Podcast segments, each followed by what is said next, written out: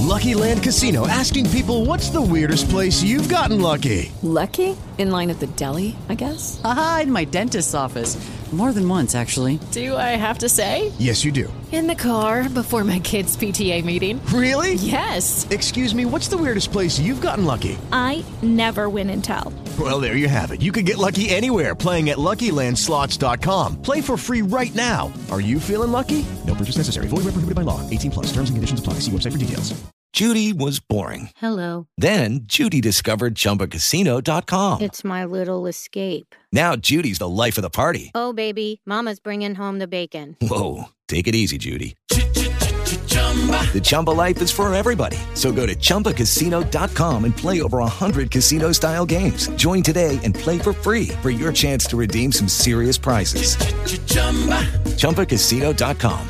No purchase necessary. Void where prohibited by law. 18 plus terms and conditions apply. See website for details.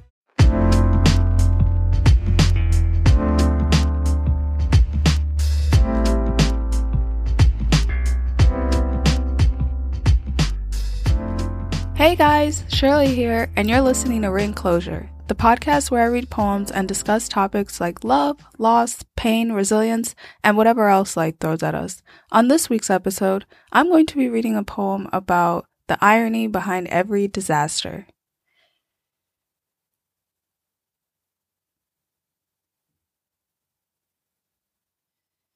Hey, hey guys, welcome back to the show. Wow, it's been quite a crazy past two weeks. Crazy is an understatement. It's been unreal. Um, but we'll get into that uh, in a moment. First, let's jump into our poem of the week. The poem of the week is Kindness by Nikita Gill.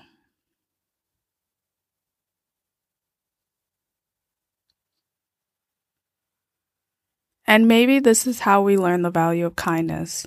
When the whole world is like a small child with a fever, trying her best to make herself feel better. Maybe we find our unity in the near losing of everything, where we have no choice but to depend on each other.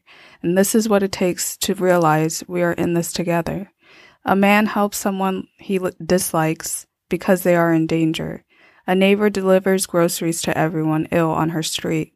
Old friends forgive each other, stop acting like they're strangers.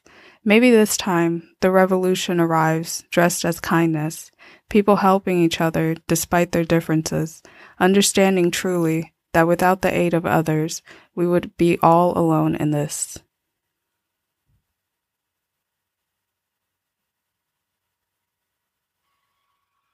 Okay, so what I want to talk about today is the effects of the coronavirus or the changes that we are either anticipating or that have already taken place in our lives as a result of this pandemic. Um, I can tell you right now, this pandemic has changed everything already. I think people already know that. Um, and I think a lot of people are scared because we are learning about this as we go along. It's the fear of the unknown. And we don't know how much our lives are going to change. We just know that it's changing. And the fact that we don't know to what extent, or we don't know what the new normal is once this is all said and done, is freaking everyone out, or freaking most people out so yeah, it has changed every aspect of our lives already, economically, socially, and politically. And I think it has changed us on a personal level. I mean, I've just been doing some self reflecting for the past week. And what I realized is that I don't want to be the same person anymore. I don't even think I can be. I want to live my life seeking pleasure and joy for myself and invite anything and anyone that I feel will provide me with those things. And that is my sole focus from now on. I also want to be more open and flexible with my time. I've been so protective with my time that I block out the people and things that are nourishing for me because I've I've just been a loner for most of my life. I don't let people in so easily because I don't want to be rejected and I don't want to get hurt. Now I'm starting to embrace the fact that it's better to be hated for who you are than to be liked for who you're not. And those aren't my words, but those are the words to live by from now on. I'm also starting to recognize the value of presence and experiences. It's not worth hanging on to the past. So I don't want to deal with hanging on to grudges or being petty. I, I, no more of that this time around. At least I'll, I, I'm going to just do my best to not engage in those behaviors. It's time to have a good time with yourself and with other people. And it's time to be honest with yourself. It's time to be yourself and love every minute of it because we don't have time for anything or anyone who doesn't embrace or accept or support you. Now, this is a declaration to myself. I encourage you all to do the same. Take the time to pause and reflect on what you want for yourself in this life because you only have one life. So you might as well take the time to reflect. Now, I chose this poem because it highlights the biggest irony of disasters, and that is more kindness. It made me think why does it take a disaster like the coronavirus for most of us to practice kindness? Are we always going to need a disaster to remind us to be kind to each other? Um, and sadly, I think we are. That's the beauty behind every disaster, as terrible as that sounds. It's kindness.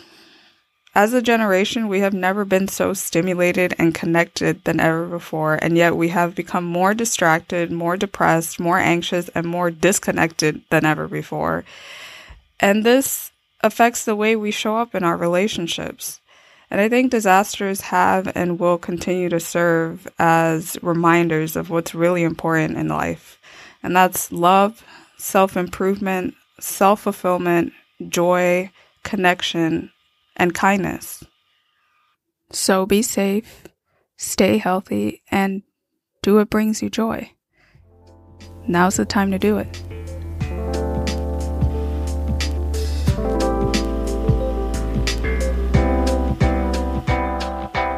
Okay, you guys, that's it for this week's episode. Thank you so much for listening. If you have a question or you want to share your thoughts about a poem or an episode, you can reach me at ringclosure at gmail.com. I'm also on Instagram at Shiloh DeLeon. Be sure to like, share, and subscribe to the podcast on SoundCloud, Spotify, and Apple Podcasts, and please give it a five star review. And of course, tune in next week for another episode of Ring Closure. Take care, you guys, and see you next week.